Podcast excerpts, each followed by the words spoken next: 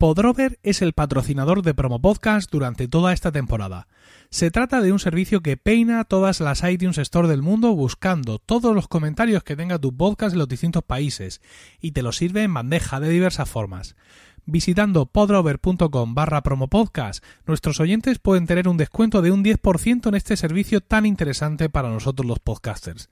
Gracias a Podrover por ofrecer este descuento y por patrocinar este podcast, que empieza ya.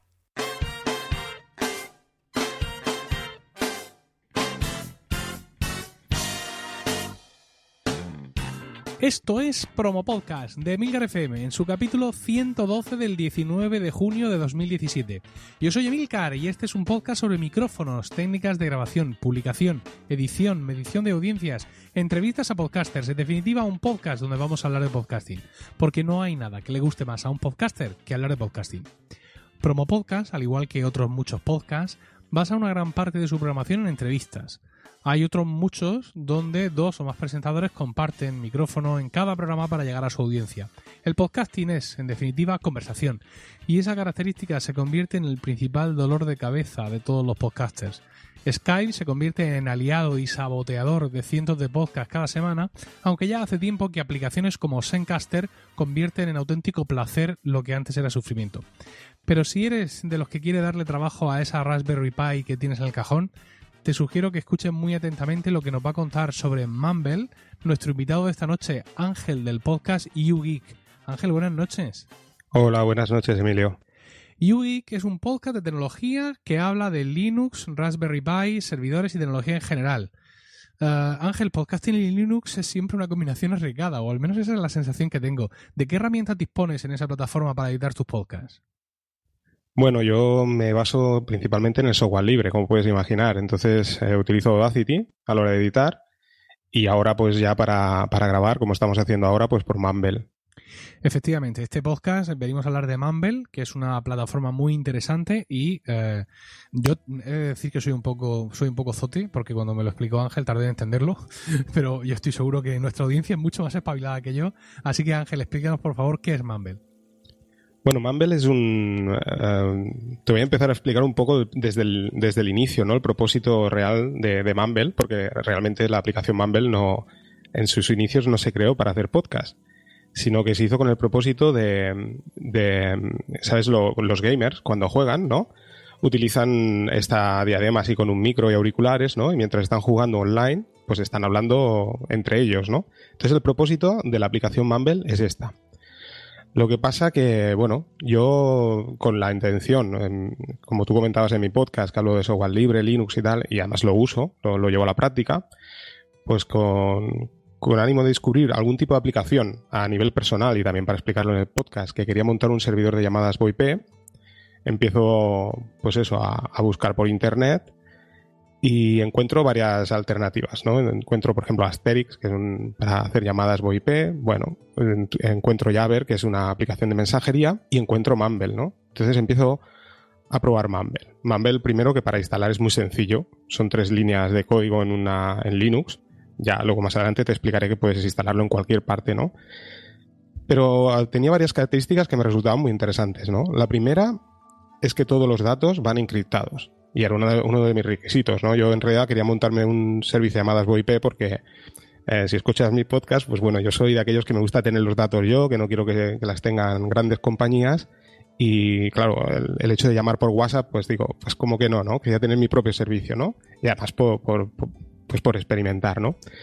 Entonces, uno era esto, como te digo, los datos encriptados. Luego, una de las ventajas que tenía también, que me gustó, es que es muy configurable la calidad de audio, de manera que puedes gastar muy pocos datos y con una muy buena calidad de sonido, ¿no?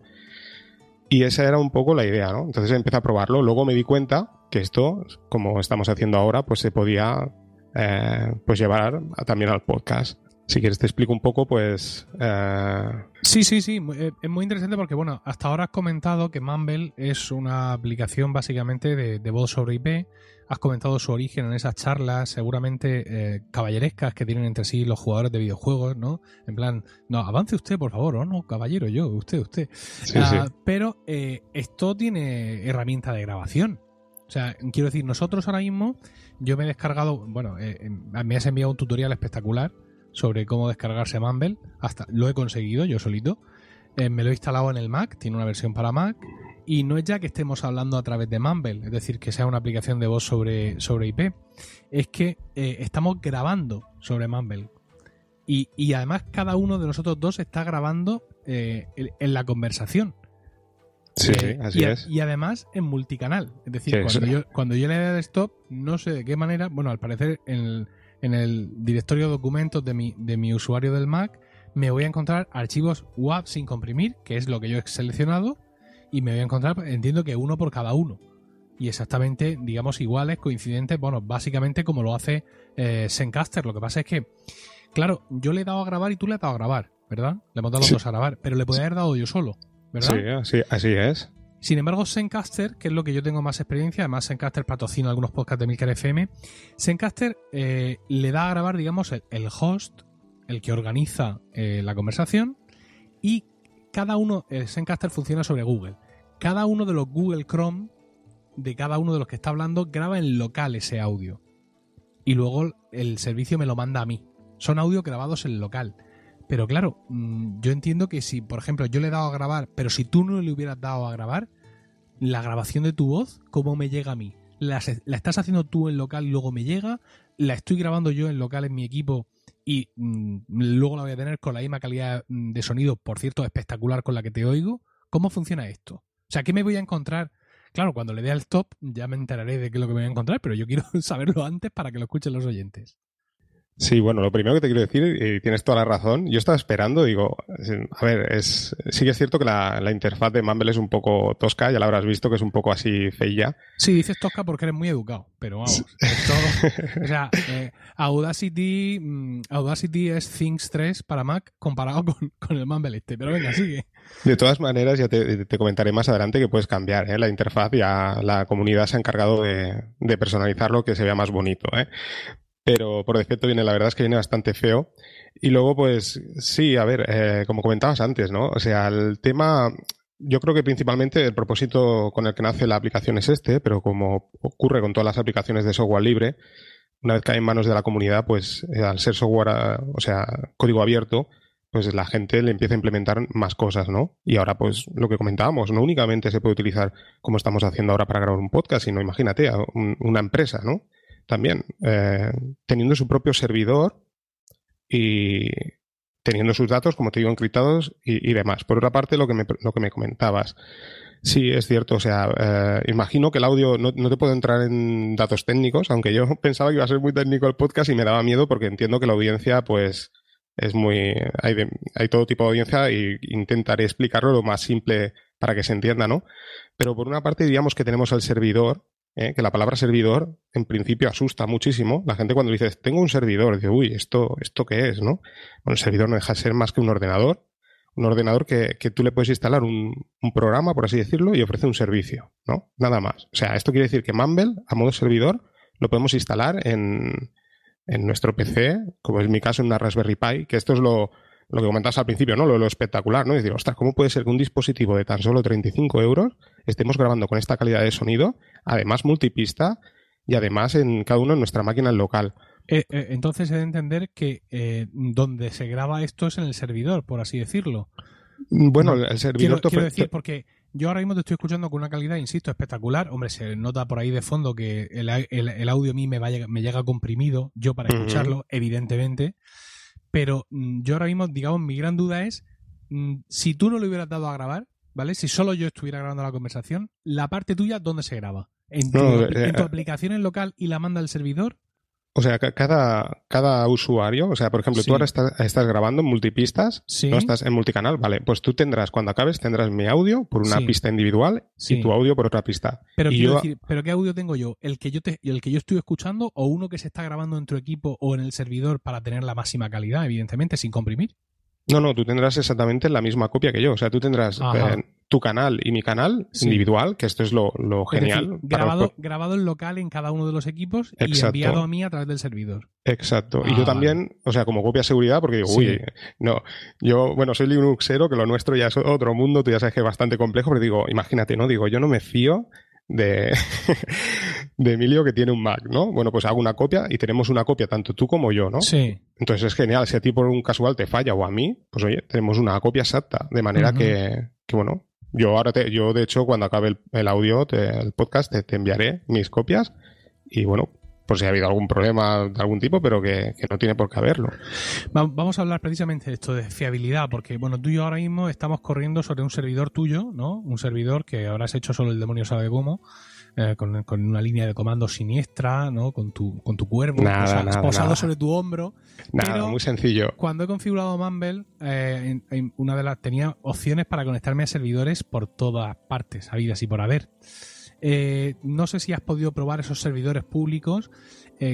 Básicamente lo que quiero saber es si esta calidad que yo estoy percibiendo espectacular es un espejismo, entre comillas, es decir, viene porque estamos corriendo bajo tu servidor, o si las necesidades, por así decirlo, de servidor son realmente muy pocas porque la plataforma es muy exigua, y si hubiéramos tú y yo cogido cualquier servidor de estos públicos, hubiéramos obtenido una calidad similar. Bueno, yo la verdad que los servidores públicos no los he utilizado. Al principio, cuando instalé Mumble, ¿no? Me sorprendió eso, ¿no? El poder acceder a servidores públicos. Al principio la calidad tiene que ser la misma. Piensa que la calidad, como tú decías al principio, y mira que nosotros, tanto tú como yo, porque como sabes, tengo el micro desde hace una semana, la verdad es que no he tenido tiempo ni de configurar, pero ya has visto que tú puedes personalizar, o sea, configurar la calidad de audio. O sea, yo creo que hasta incluso ahora estamos grabando por defecto, pero podríamos mejorar la calidad seguro, imagínate. Uh-huh. Entonces los servidores públicos, bueno, yo la verdad es que desconozco, imagino que, o sea, ahí sí que encontrarás gamers, ¿vale? Que es el propósito de la aplicación. Pero bueno, yo, por ejemplo, en el caso del podcast entiendo que lo que se debería hacer es tener cada uno su propio servidor. O sea, a mí no me gustaría estar grabando un podcast que es posible, como tú dices. Es cuestión de probar. O sea, es meternos, venga, va, Emilio, nos metemos, venga, va, y hablamos. Yo imagino que la calidad tiene que ser la misma. Piensa que los requisitos, como me comentaba, los requisitos es que son mínimos. O sea, yo estoy utilizando una Raspberry Pi, ya sé que sí que te lo crees, pero no te lo puedes llegar a creer, ¿no? Porque dices, ¿cómo es posible que una cosa tan pequeña, ¿no?, de tanta calidad? Pues sí, o sea, la Raspberry Pi tiene un giga de RAM y estamos con una CPU, una RM de 4 núcleos, o sea, casi como quien dice, como un dispositivo móvil, y no necesita grandes requisitos. Esto yo quería comentártelo porque digo, mira, esto también se puede extrapolar a gente que tiene servidores VPS donde tienen hospedada su página web. Imagínate, es una solución genial. O sea, tú puedes tener tu página web, que a lo mejor puedes decir, bueno, tengo un coste anual y tal, pero por ejemplo en tu caso, Emilio, ¿no?, que tienes una red de podcast, ¿no? Sí. Te voy a entrar un poco, explicar un poco todo, ¿no? Voy a explicarte paso a paso, uh-huh, porque la verdad que es un poco complejo. No quiero dejarme ningún punto, ¿no?, de lo que es interesante. Respecto al tema de grabar, por ejemplo, yo entiendo, ¿no? O sea, yo en su día, cuando empecé con todo esto del podcast, como tú decías, yo utilizaba Skype, ¿no? Y grababa también con un amigo mío que se llama Frank, que grabamos un podcast de vez en cuando y grabábamos vía Skype, ¿no? Entonces utilizaba el proceso complejo este de grabar con varios programas, que al final lo que hacíamos era grabar cada uno en local y luego sincronizar, claro. Exacto, nos enviábamos el audio y lo hacíamos, hasta que descubrimos el tema este de Mumble, ¿no? También he descubierto otros podcasts, en el caso de Linux y software libre, que también lo utilizan. O sea, quiero decir que esto no es una exclusiva mía. Lo que pasa es que llegamos al mismo sitio, ¿no?, buscando esto. Entonces yo, por ejemplo, a la hora de las ventajas que le veo a Mumble, ¿no?, yo te diría, por parte del invitado, es que no tiene que registrarse a ninguna plataforma, ¿no? Tú ahora, por ejemplo, imagínate, ¿no?, tienes cuenta en Skype, ¿sí? Y me dices, ostras, pues para grabar tienes que darte de alta en Skype, ¿no? Bueno, es un inconveniente. Por parte del podcaster, la ventaja que tenemos es que funciona genial, ya lo estás viendo, que sin tener conocimiento lo estás haciendo funcionar, ya es mucho, ¿no? Que dentro de lo que decíamos, la interfaz, pues bueno, es usable. La grandísima calidad que la estamos viendo, ¿no? Es muy simple grabar, ya lo has visto, simplemente es grabar, puedes grabar en multipista o mezclar todos los canales. Y luego sería el tema del turno de palabra, que es lo que te comentaba al principio antes de grabar, que tú no has querido que te explicara porque querías que te lo explicara así en directo, ¿no? Sí, efectivamente. Voy a adelantar que a la hora de elegir la manera de grabar tienes tres formas de grabar, que digamos que esto a los que venimos usando otros sistemas más convencionales esto nos puede llamar la atención, porque tú en Skype tienes el micrófono abierto, por así decirlo, sí, eres tú el que le da o no a mute, ¿no? A silenciar si en un momento dado vas a toser o no. Pero aquí por defecto la forma de grabación tiene tres formas de hacerse. Una es push to talk, es decir, tienes que definir un botón y le tienes que dar ese botón para poder hablar. El otro es ante la actividad, donde entiendo yo que la aplicación de pronto nota que tiene sonido y entonces se pone a grabar. Y el tercero, ¿veis? Ahora os habéis comido los dos porque estoy usando el tercero. El tercero es el de continuidad, digamos que es el sistema normal. Explícanos un poco mejor cómo funcionan.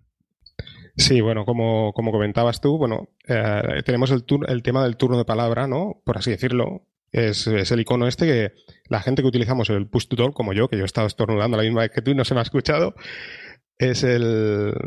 aparece un icono de manera que aparece como si estuvieras online, por así decirlo, ¿no? Mira, estás en el aire, ¿no?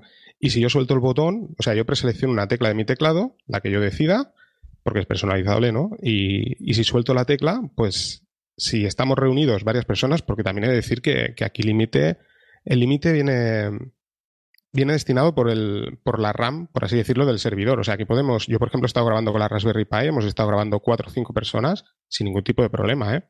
Y con la misma calidad que tenemos ahora. Entonces, claro, nosotros utilizamos el push to talk de manera que si yo veo, Emilio, que tú estás hablando, pues ya no intento intervenir. Entonces puedo utilizar dos maneras, ¿no? Para intervenir, ¿no? Por detrás, ¿no? Por así que el oyente se dé cuenta, ¿no? Por una parte te puedo dar una pequeña pulsación, ¿no? De manera que tú dices, uy, el Ángel me está pidiendo la palabra, ¿no? Pero además hay una cosa que no te he comentado y es que puedes enviar mensajes a través de la aplicación.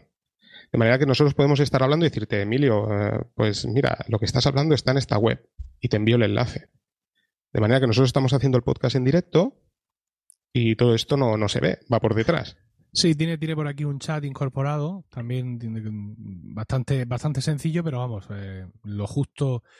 Todas las aplicaciones de este tipo que tienen un chat incorporado también son generalmente muy sencillas porque no necesitan mucho más. Quiero decir, tú ya estás hablando, no necesitas complejos controles de chat porque no los vas a atender.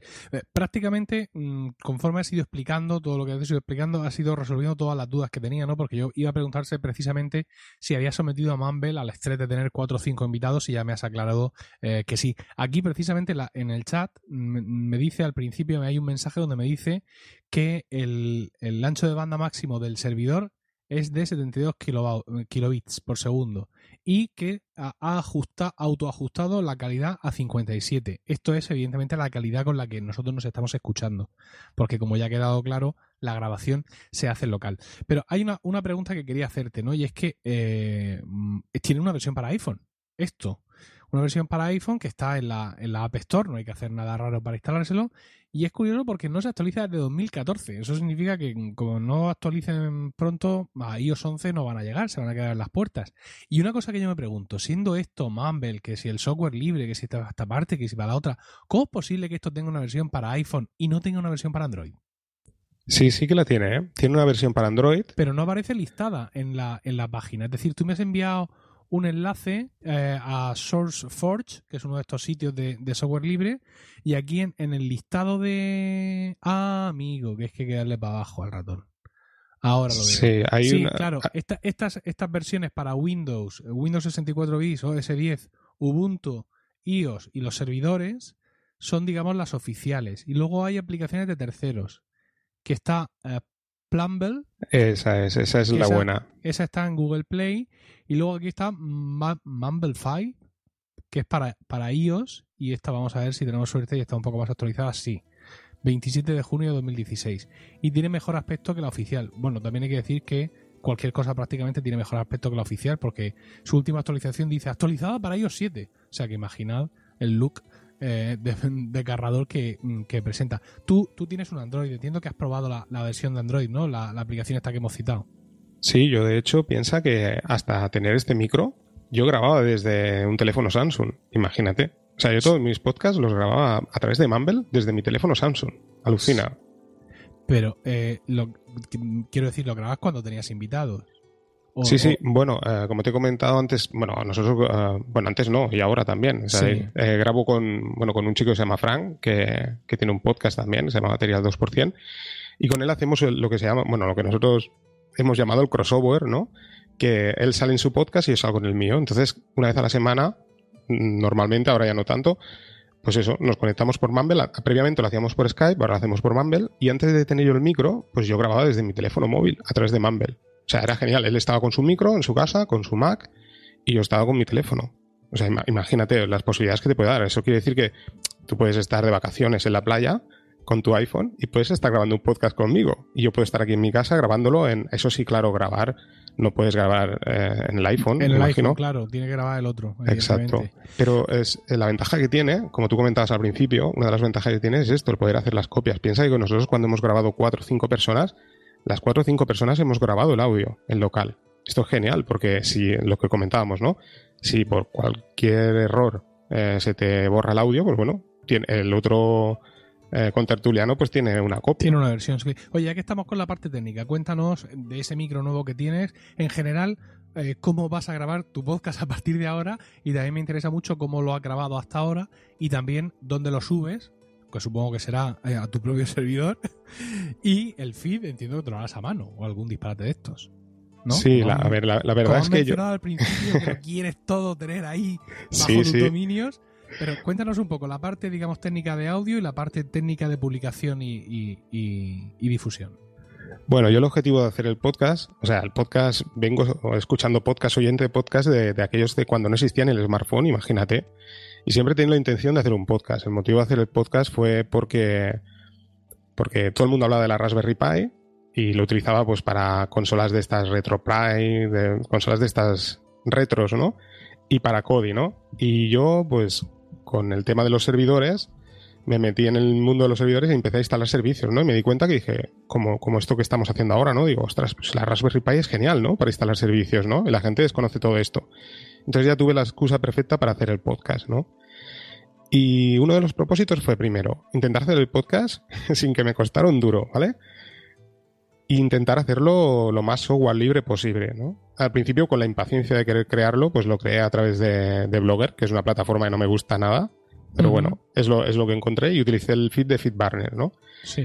Los audios, pues los subí a archive.org. Al principio pensé en subirlos en la Raspberry Pi, ese era el proyecto, ¿no?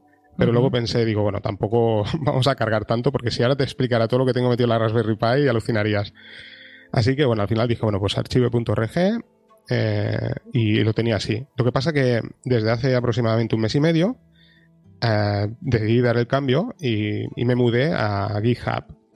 Supongo que conoces la plataforma GitHub que bueno, entonces hice una página web en Jekyll. Los propios programadores en GitHub, cuando desarrollan proyectos, hacen su página web en Jekyll, pues para tener para ir apuntando todo aquello que van haciendo, ¿no? Y también pues para dar a conocer su aplicación o servicio, lo que sea, ¿no? Y yo pues me metí en este mundillo, digo, voy a hacerlo así. Como tú dices, el feed no es manual, es semi-manual. Quiero decir que sí que lo tuve que editar un poco. Como es todo software libre, ¿no? Al final hay alguien que ha creado un feed que es compatible con Jekyll y bueno, tú un poco lo modificas, ¿no? Pues el tema del idioma, por ejemplo, porque claro, el que lo tenía en inglés. Bueno, lo adaptas un poco.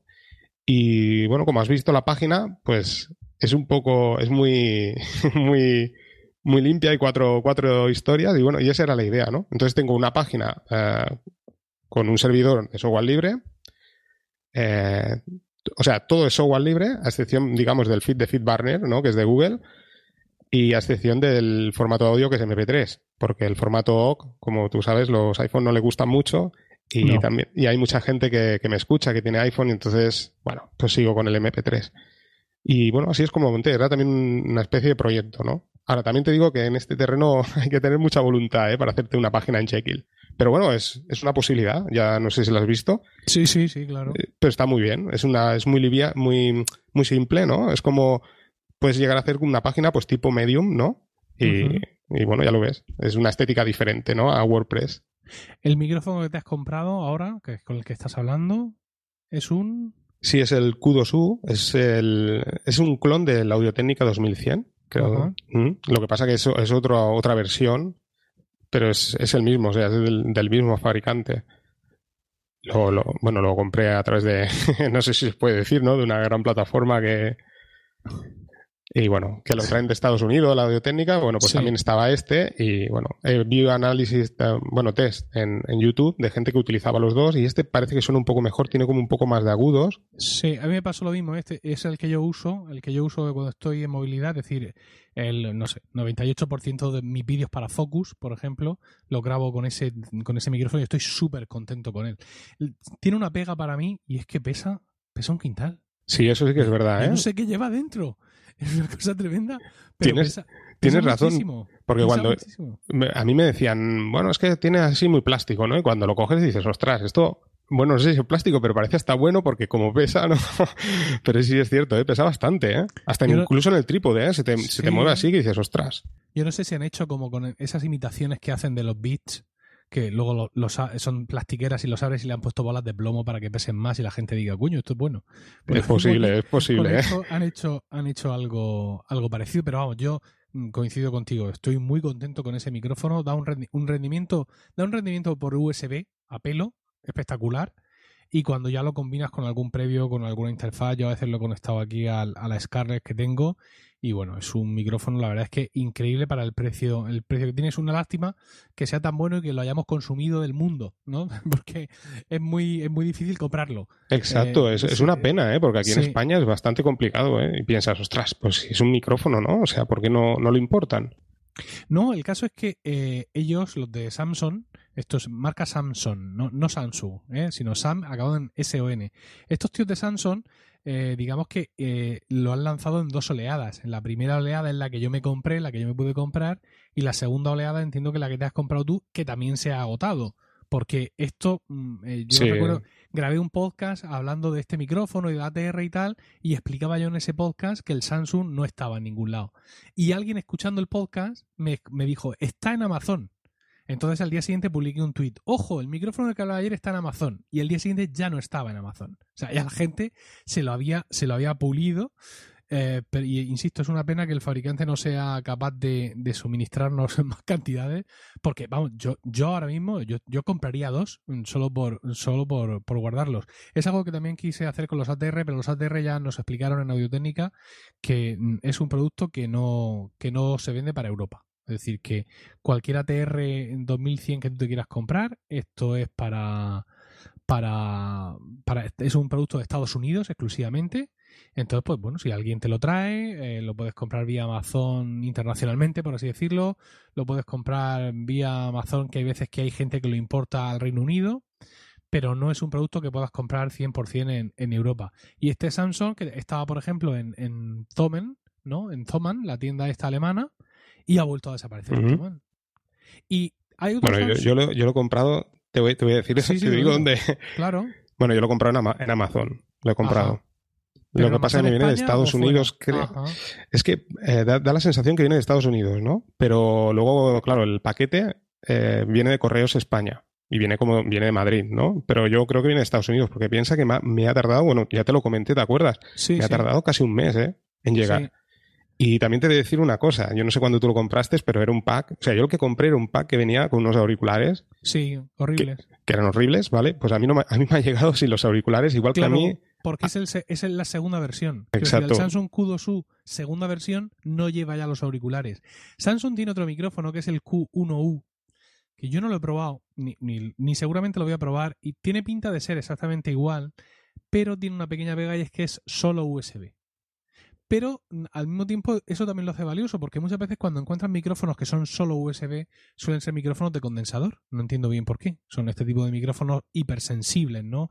Algunos de los... El Yeti y todos estos muy míticos en realidad son muy complicados para podcasting si uno no tiene un entorno muy silencioso o se las sabe ingeniar muy bien, ¿no? Sin embargo, este Samsung Q1U me gusta como idea, ¿no? Porque es USB 100%, no tiene conexión XLR.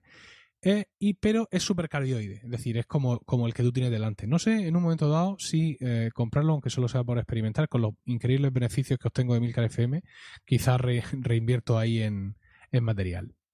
Pues sí, la verdad es que está muy bien. Yo la verdad es que estoy muy contento y bueno, además te he de decir que funciona en Linux, que ya es mucho. y sin problemas, o sea, no hay que configurar absolutamente nada, vamos, que estoy encantado, la verdad, fue enchufar y empezar a funcionar.